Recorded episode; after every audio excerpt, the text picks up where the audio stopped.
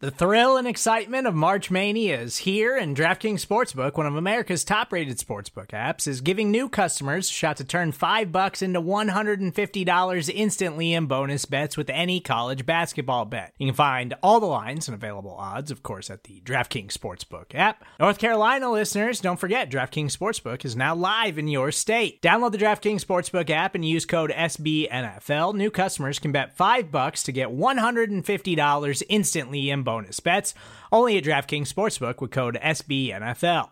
The crown is yours. Gambling problem? Call 1 800 Gambler or in West Virginia, visit www.1800Gambler.net. In New York, call 8778 HOPE NY or text HOPE NY. In Connecticut, help is available for problem gambling. Call 888 789 7777 or visit ccpg.org. Please play responsibly on behalf of Boot Hill Casino and Resort 21 plus age varies by jurisdiction. Void in Ontario. Bonus bets expire 168 hours after issuance. See DKNG.com slash B ball for eligibility, deposit restrictions, terms, and responsible gaming resources.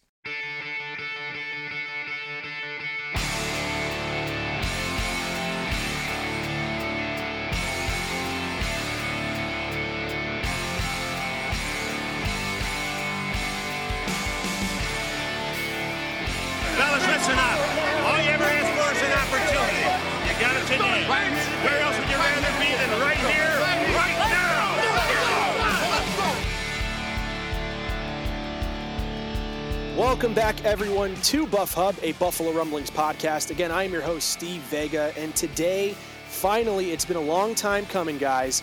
Uh, he is my first guest in probably a little over six months.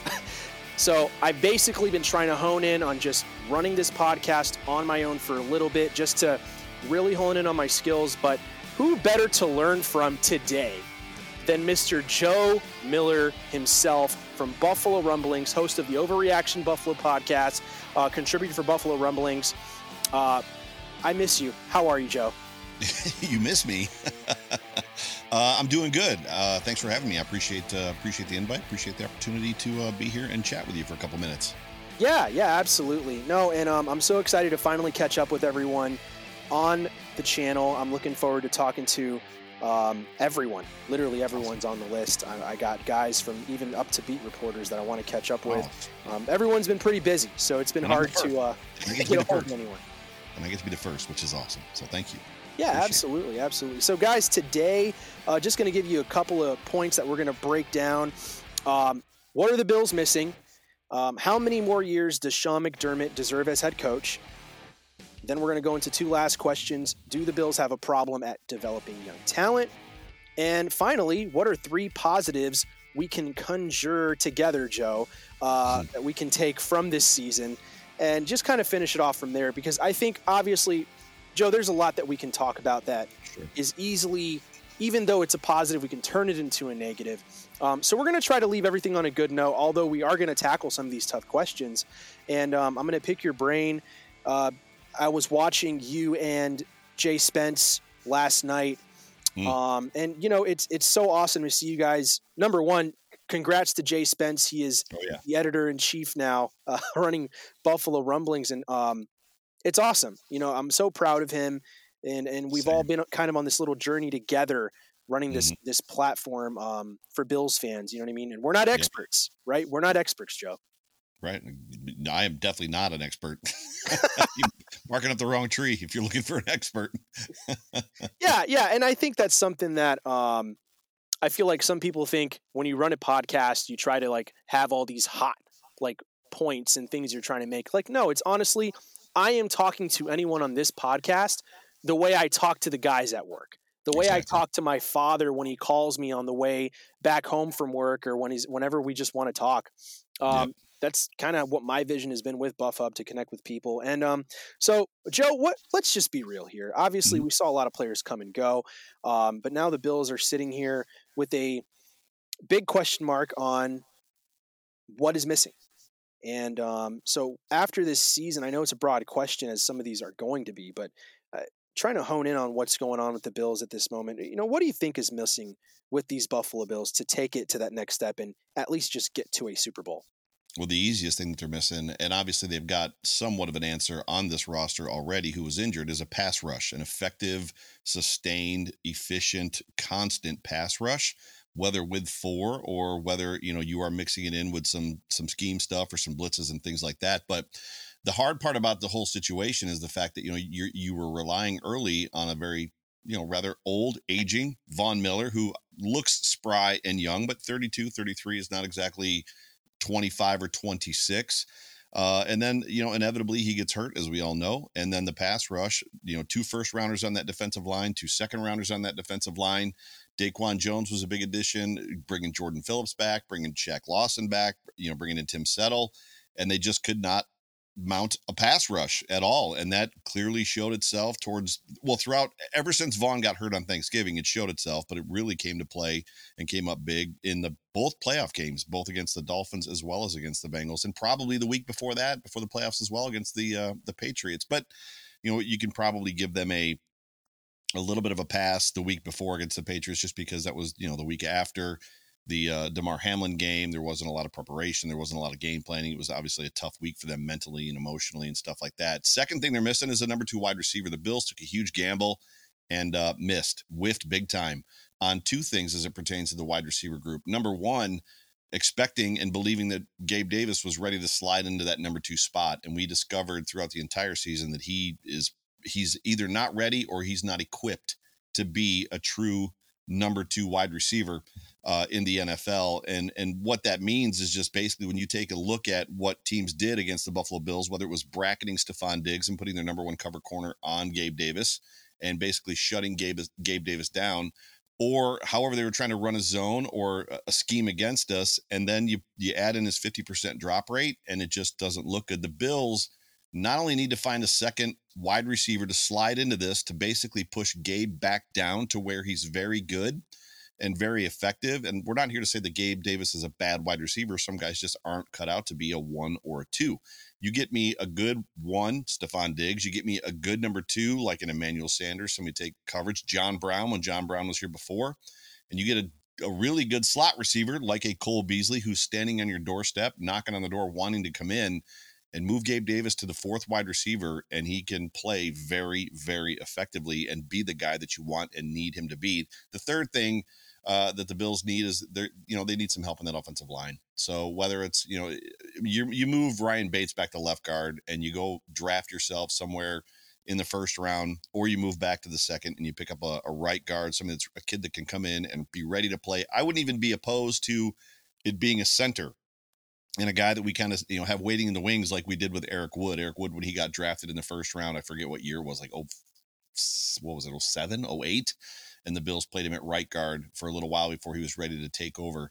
Uh, but yeah, for me, those are the three things: pass rush, number two wide receiver, and uh, they need a right guard really bad. Yeah, and it's so funny because you know how the Bills are practically built is to be just as explosive as offensively as any team in the NFL. Right. Um, I, I, just it's so crazy, Joe, because for me, when I really look at this team, and I mean, you go five and one before the bye week, and then mm-hmm. it just turns into this weird debacle and gritty just stretch of like three point games and it, right. it's like right. losing to the jets then you lose to minnesota and then you feel like the wheels are going to fall off and then you just have this grinder of a two game stretch against the Browns and the Lions, and then yep. you finish off the season strong. Right. Right. And and and the what happens with the Bengals just kind of throws the wheels off the train, so to speak. And I'm I'm kind of mm-hmm. sitting here and I'm just okay. So like, how much do we peg this team? Because personally, I think if the Bills had a guy that was, I'm not saying we need a Joe Mixon. I'm just saying a guy that could just get you those steady four or five yard gains that basically opens up the offense for everyone. It's yeah. just there's so much tape on this team now on how to defend them and how to stop them. Everyone's trying to match up two teams like Buffalo and Kansas City, and now the Bengals in the yep. AFC. That whenever they get a chance to, you know, bite at their ankles, they're going to do it the best they can and as hard as they can, just Agreed. to prove a point that they're on the rise. You saw that with the Jets. You saw mm-hmm. that Um, mm-hmm. You know, with the Dolphins, my goodness, mm-hmm. uh, these teams that are just they linger, and sometimes they get into the playoffs, and you still beat them, but you're you're bumped, you're bruised, you're battered. Um, I think the only way to really stifle those teams is to develop a very strong run game. And again, we're we're back at square one. But I think personally, I'm not going to be too harsh after really looking at the stats and really looking at this team over this year. And I'm going to say, you know what? There's a lot of upside with this run game as long as they can figure out guys on the offensive line that can just fit the scheme better. I just think the flopping around, the Cody Ford trade, the this, the that, and injuries are just it's it. Offensive line had their own separate soap opera going on that we can get into another day. But okay, now that we're here and we're we're distressed and then we're we're like what is it? The five stages of grief. Uh, i feel like we're past all of it. I mean look let's just be real here now right? Um, i feel like everyone's pretty much calmed down a whole lot after we saw the bengals get you know get smacked out. It's fine. We're feeling sure, better. sure. it's right, a little bit right. of ointment on the wound i guess. Um, how many more years does sean mcdermott really deserve as a head coach with you got to think about it. The, the nfl is evolving. Uh, defensive head coaches are so, for some reason still getting hired, still getting all this um, push by GMs, but yet you're seeing who's left. Mm-hmm. Offensive head coach, head coaches running teams now. What do you think about Sean McDermott now running the Bills? Um, I mean, he's he's obviously brought this team a very long ways, uh, basically starting from scratch, and now we're it's funny we're we're not satisfied, and some yeah. people are even saying we want to fire him. All right, well, what now? What now, Joe? What do you feel about Sean McDermott? Um, as far as let's let's what does he have a five year plan left, a ten year plan left? What do you feel? So Sean McDermott is an interesting conversation, and it's primarily because so many members of Bill's Mafia just don't even understand what his job is the amount of times that I had to, you know, take a, a, tweet or answer a question or have a conversation with somebody, you know, who's asking me, you know, I just can't believe that Sean McDermott would sit down Kaiir Elam for this game. And it's just a ridiculous thought that Sean McDermott like walks into not only Leslie Frazier's office, but the defensive backs like coach's office and is like, hey, by the way, Kaiir Elam isn't playing this week. Like it's just a it's ridiculous. Sean McDermott is a CEO, right? He is the leader of a football franchise and the the coordinators are the respective CEOs of their offense and their defense and their special teams and then they've got you know subsequent managers that follow in and fall in behind all of them even if you know you're in the military if you think about just kind of rank and how rank yeah. and file works so the reality is is Sean McDermott while he is a defensive minded head coach and probably has you know he's probably involved a little more in the off in the defensive scheming and the defensive game plans and he's probably you know got his ear pinned a little bit more there than he does on the on the offensive side. He's allowing Leslie Frazier, you know, to do his job. He's allowing Ken Dorsey to do his job. Now the question is is how does he run his organization? So is he a situ is it a situation where you have a game plan for the year and you've got an idea for the year and a concept for the year and you go forward and you're a minimal tweaker through and we're just going to as he says trust the process and see where it gets us and trust what we've built and what we've put together or is he a herky jerky, got to change everything, and this isn't working. Throw that out, throw this out.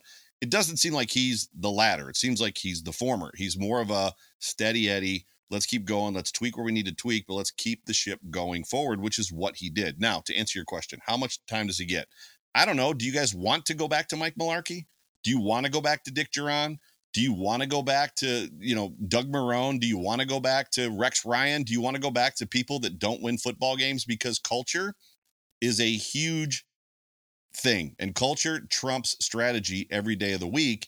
And Sean McDermott has changed the culture of this organization. As you said, I'm on a show with John Fina, and John Fina will tell you that when Gregg Williams and Tom Donahoe came into this organization, that the culture completely went from amazing and the place where everybody wanted to be to one of the worst cultures that anybody had ever been a part of. And it lasted for 17 years. So think about that for a second. So for me, as much as I want to get over the hump and I want to win a Super Bowl or at least go to a Super Bowl, I think you give him the amount of time that he needs to finish the job. Now, that being said, if things are going on like similar to where we are right now, where Leslie Frazier, you know, do you go into another year with Leslie Frazier and nothing changes again next year? Do you go into this year with Ken Dorsey and nothing changes next year?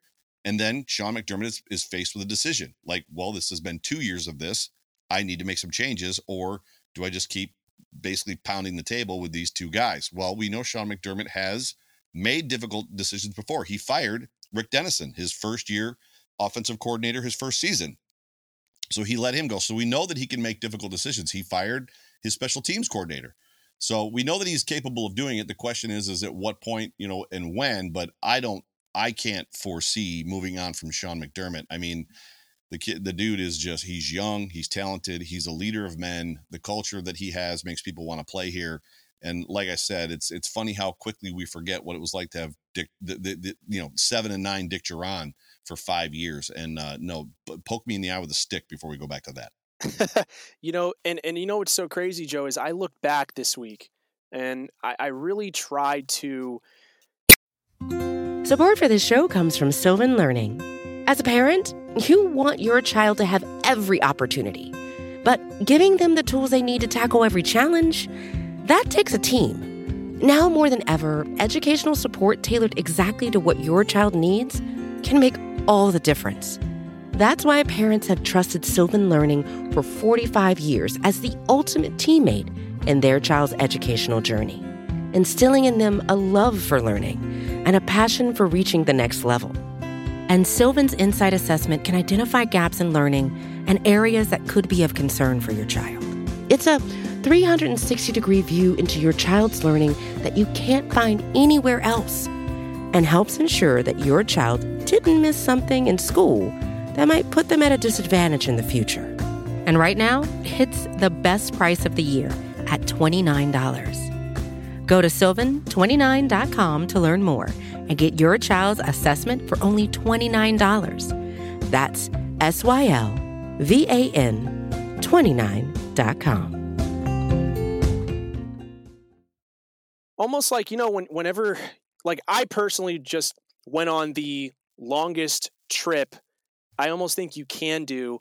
And literally, it's I drove across the entire United States from mm. Vegas to New Jersey. That's a long drive. And it was a long drive, and it took me a couple of weeks after be actually no, it took me about a month and a half after being here finally on the Northeast coast to realize, wow, I did that. Mm-hmm. Oh my gosh, I had to do this. I had to I had to be careful with that. Like there were so many things I had to, I encountered on the road. I encountered in different places and whatever right. have you. Having having my son with me, a two year old, trying to keep him in. I'm just like, how did I do it? Right. And you look back, and some things sometimes they happen so fast, and you're trying to get your your hands back on the wheel, right? And I mm-hmm. think this is kind of what happened with Buffalo. They they they didn't I don't think they anticipated to be a Super Bowl contender as fast as they as fast as they did. Um, when it happened, I mean, literally, we went a year removed from uh, the Deshaun Watson debacle, you know, in that Houston game in the playoffs to the next year. Whoa, right? Josh Allen put everyone on notice, and AFC Championship, and then and it just started to turn into this huge conversation of Josh Allen, you know, is is going up against Patrick Mahomes toe for toe, and he sure as hell has. Yep. Now, I I think now it's like okay, but at what cost, right? That's that's the thing right now. If you really look at the whole situation at large, it costs Buffalo so much to stay relevant within mm. the last two years that now it's kind of like okay it's almost like this loss was a blessing in disguise. Maybe they could pull back a little bit and I've been recommending this since middle of the season. Like mm. maybe we should, as fans, be comfortable with a year mini rebuild. Yeah, well, they don't rebuild, but yeah, to your point, yes. I'm not. I'm not saying like let's implode everything, but damn, let's restructure the offensive line and get the right guys in the secondary for the future, and yeah. try to figure out what this identity of the Buffalo Bills really is because if we're going to go year to year, it's uh you know boxing match sellout so to speak where you know these are the price of the tickets and we're going all in. This is the it's like okay, it it doesn't feel right to me because I'm looking at all these other teams that they're just they're getting better and better and better. Look at what the Chiefs did. Look at the bold move they did with trading away Tyreek Hill and still made it to the Super Bowl. Right. Right. It, right. It's like you have to look at that and realize as a fan base, guys, it I get the whole verbiage of if it ain't broke if it ain't broke don't fix it but i guess at this point it's like it's not that it's broken it's that if if we're trying to hit this goal of winning a super bowl it's not good enough and right. maybe we need to re- reevaluate a lot of levels of this team you have your quarterback you have your coach and, and you know that's kind of where i stand with that now joe maybe we could wrap these last two questions uh, together uh, just for time's sake here so do the Bills have a problem developing young talent? And then wrap it up with what are three positives we can take um, from last season? So I don't know that they've got an issue developing young talent. The problem is I don't know what the expectation is, right? So Sterling Furrow, Buffalo uh, Rumblings contributor Sterling Furrow would tell you that uh, that they do have a problem developing young young talent. Um, and I think what you have to do is you have to weigh that against, you know, how much development are other teams doing of players versus how much development, and I said this on the Hump Day Hotline, how much development are the players, you know, kind of expected to do on their own? So you take a Josh Allen, who, you know, they didn't develop him much during the season, although he he could take misses and mistakes his hips being open or closed or you know arm angle stuff or, or, you know sight line things and just how he's seeing the field and he could change it week to week. Most of his development happened in the offseason in you know with his time with Jordan Palmer and and throwing with the guys where he was he would get with Jordan Palmer and you know along with Sam Darnold and some of those Jared Allen and some not Jared Allen uh, Kyle Allen and some other guys like that and then he would take that that he learned from from Jordan Palmer and he would put it into practice with the guys when he would get together and throw with them. So you know you see Josh Allen kind of responsible for some of his own development. Now I've heard that there's an expectation that these guys kind of come in somewhat quote unquote ready to play, which is ridiculous when you look at the college game versus the pro game. And obviously the coordinators are there. Now. Now Aaron Kromer, if you look at the offensive line, you know his gift is is getting guys to play their best without completely changing their mechanics. So how can I take your mechanics and use them to your benefit? How can I get take your mechanics and use them as a strength versus try to re, trying to rebuild you as an offensive lineman? You know, when you've got a young guy, it's easier to rebuild a guy than it is when you've got an old dog who's kind of set in his ways. So you know I don't know. I don't know that I've got that answer. I don't know, and it might be different team to team. When you look at a guy like James Cook, you know, and this would be one of the positives. What you know, what are one of the what are three positives? James Cook, you watched him develop through the season. You watched him go from, you know, a young kid that you know was out on the field and looked like he was just didn't know what he was doing and which way was up, to by the end of the season being a relatively quality running back that would set up his blocks, find his hole, dart through it, make decisions, make quick decisions. He would protect the football. He had a lot of long gainers. Like he's a great positive. So we watched development there. We've seen development in guys throughout Sean McDermott's career here with, you know, Jordan Poyer. Jordan Poyer wasn't Jordan Poyer when he was a when he was a Brown. If he was, he'd still be a Brown. Jordan Poyer barely played. So when he got here, you know, there was some d- development there. But you can see guys and stuff like that that developed here and then there's other guys that kind of have it. Cody Ford was one of those guys that didn't really develop. So I would take so for me three positives. One would be James Cook. Another positive to me um, is the fact that you know you've got a good young defensive backfield. We're not sure what's going to happen with Jordan Poyer. My expectation is, is they're, they're going to draft a safety. But you know, a positive is that Von Miller is going to play football again. He's going to come back to this defensive line. And the question is, is what are they going to do with it? So that to me is a positive. And then the third positive is what we saw out of Tremaine Edmunds when he was basically clean off the snap of the ball. And what that means is the problem he had his first four years is that the defensive line was lacking so much that every time the ball was snapped, he had a blocker on him immediately versus being able to run free, which is a lot of what we saw this year from Tremaine Edmunds. He was able to run free, shoot gaps, dissect play. So to me, James Cook is a positive, Tremaine Edmunds is a positive, and we have a very young, stout defensive backfield that is going to carry us for several years, in my opinion. That's fantastic, Joe. Like literally, I I agree with everything you said. You well, know, good. and and for me, you know, I'm sitting here looking at do we have a problem developing young talent, and I I think it's just the timeline issue. I just don't think that because you know everyone's so stressed about the Super Bowl window, they haven't really had time to maybe develop exactly how they would like to, how they would love to. I think, let's say, if the Bills were coming off of a six and ten season, or even worse than that, right? It, we're going to give the Bills three years to figure everything out.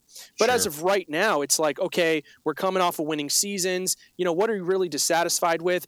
You know what? For me, I, I, I'm looking at the young talent and I'm saying to myself, I think that, you know, the problem is it's just the hastiness that I feel with the drafting right now. Mm-hmm. I, I just see all of these other players that are fantastic just going off of the board right yeah. before um, you know Buffalo you know takes their guy and it's always the same old excuse that I am tired of. It's like, "Oh, that you know, if if we were just two more spots up, then trade a six round to go get the guy if he means that much to you, because now he's blowing up the scene on another team, right? And you're looking yeah. at all of these players that have been developing, and that's what I'm saying. Let's pump the brakes and let's just focus on drafting well, not yeah. drafting based off of what we think other teams are going to go after. Who cares? There's so mm-hmm. much talent that goes by the wayside in this league all the time because everyone wants to go with the measurables and this or that.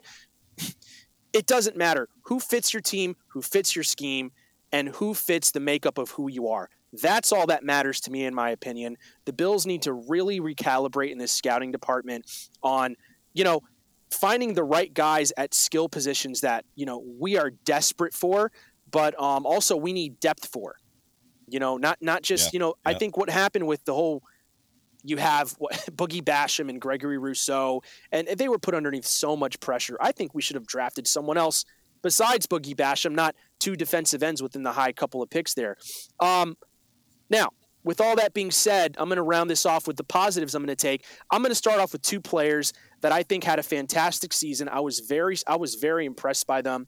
Matt Milano, number one, All Pro, uh, first team All Pro, excuse me, Pro Bowler. Just this was the year I was so excited for him. After you know, you could just tell he was so hungry and wanting to really mm-hmm. make up after getting burnt by Kelce in the game of a lifetime. Mm-hmm. And then Daquan Jones, uh, just coming straight out of you know nowhere, basically onto the scene we picked him up in free agency. I think him and Von Miller are so vicious. Oh, yeah. I, I think that he almost gives you the liberty to move on from a guy and trade Ed Oliver. Do I want to trade Ed Oliver? I don't. I think I he's great for Buffalo, but I think what do you do? I mean, put him on the edge at this point.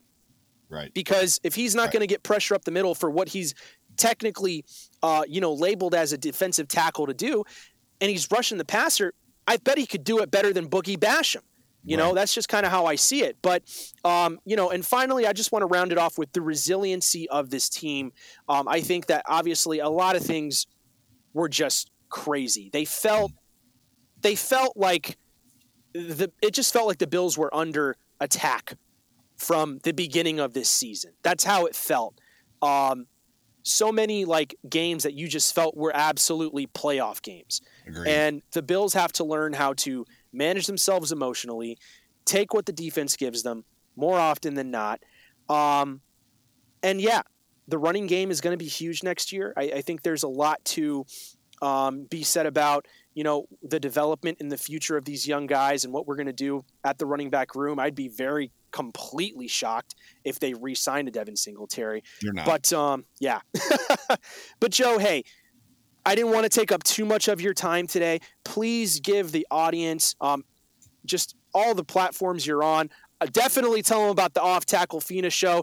I don't know if you guys are still going, but man, I literally, you'll find me, my wife will find me every single week watching that show with the cigar in one hand and a six pack in the other. Please go ahead and let the audience know where they can find your so, talent. So the platform I'm currently on is the platform that's called a break. Um, yeah, so it's been a, it's been a pretty busy season. I did a bunch of shows. So I had the overreaction post game show, which airs at you know normally on Sundays, but was you know there was a lot of primetime games, so it was after those games as well.